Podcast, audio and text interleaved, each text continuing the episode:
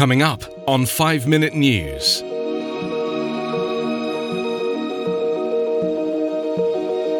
Trump lifts Turkey sanctions and claims victory after deal. 39 dead in one of the UK's worst trafficking cases. And Amazon rainforest close to irreversible tipping point. It's Wednesday, October 23. I'm Anthony Davis.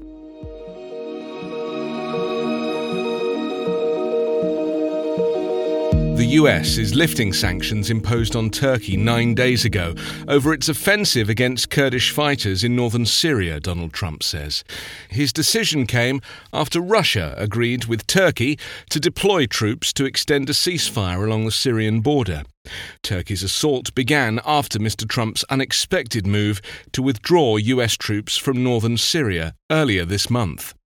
Let someone else fight over this long blood-stained sand, the president said in a scripted TV address from the White House.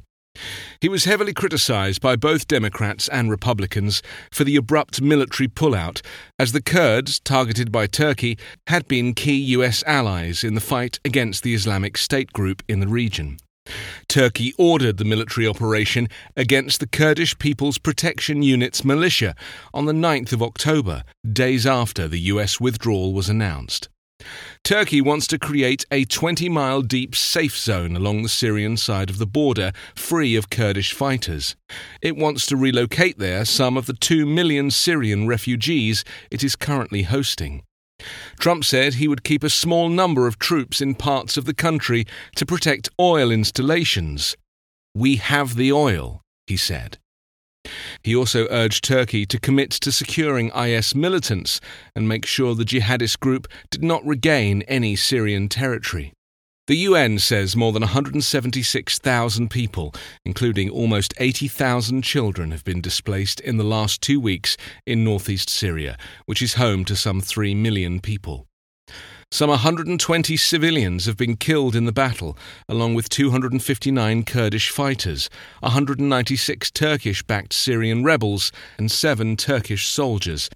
By creating a problem and then solving it, the president appears to be trying to turn attention away from an intensifying impeachment inquiry, which reached fever pitch in Washington today as Republicans stormed a closed door committee hearing on Capitol Hill, where another witness to the Ukraine impeachment inquiry was appearing, a day after devastating testimony from a key diplomat.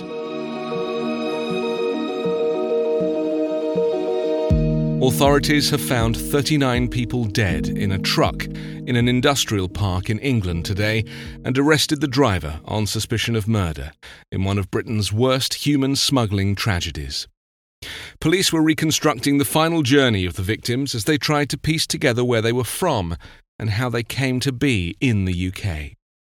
To put 39 people into a locked metal container shows a contempt for human life that is evil, said Jackie Doyle Price, a Member of Parliament who represents the area where the truck was found.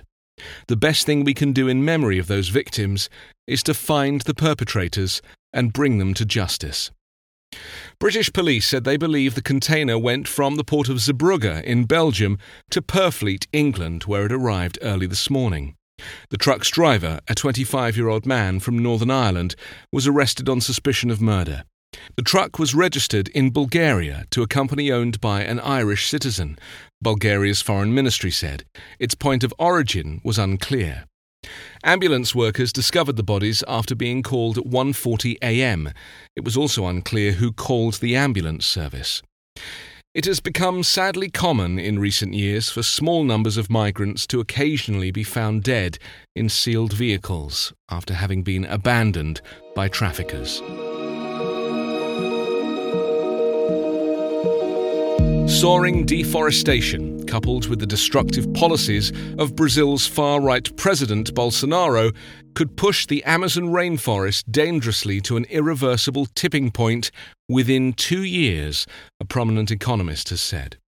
After this point, the rainforest would stop producing enough rain to sustain itself and start slowly degrading into a drier savanna, releasing billions of tons of carbon into the atmosphere, which would exacerbate global heating and disrupt weather across South America. The warning came in a policy brief published this week by Monica de Bolle, a senior fellow at the Peterson Institute for International Economics in Washington, D.C. The report sparked controversy among climate scientists. Some believe the tipping point is still 15 to 20 years away, while others say the warning accurately reflects the danger that Bolsonaro and global heating pose to the Amazon's survival. You can subscribe to 5 Minute News with your favourite podcast app.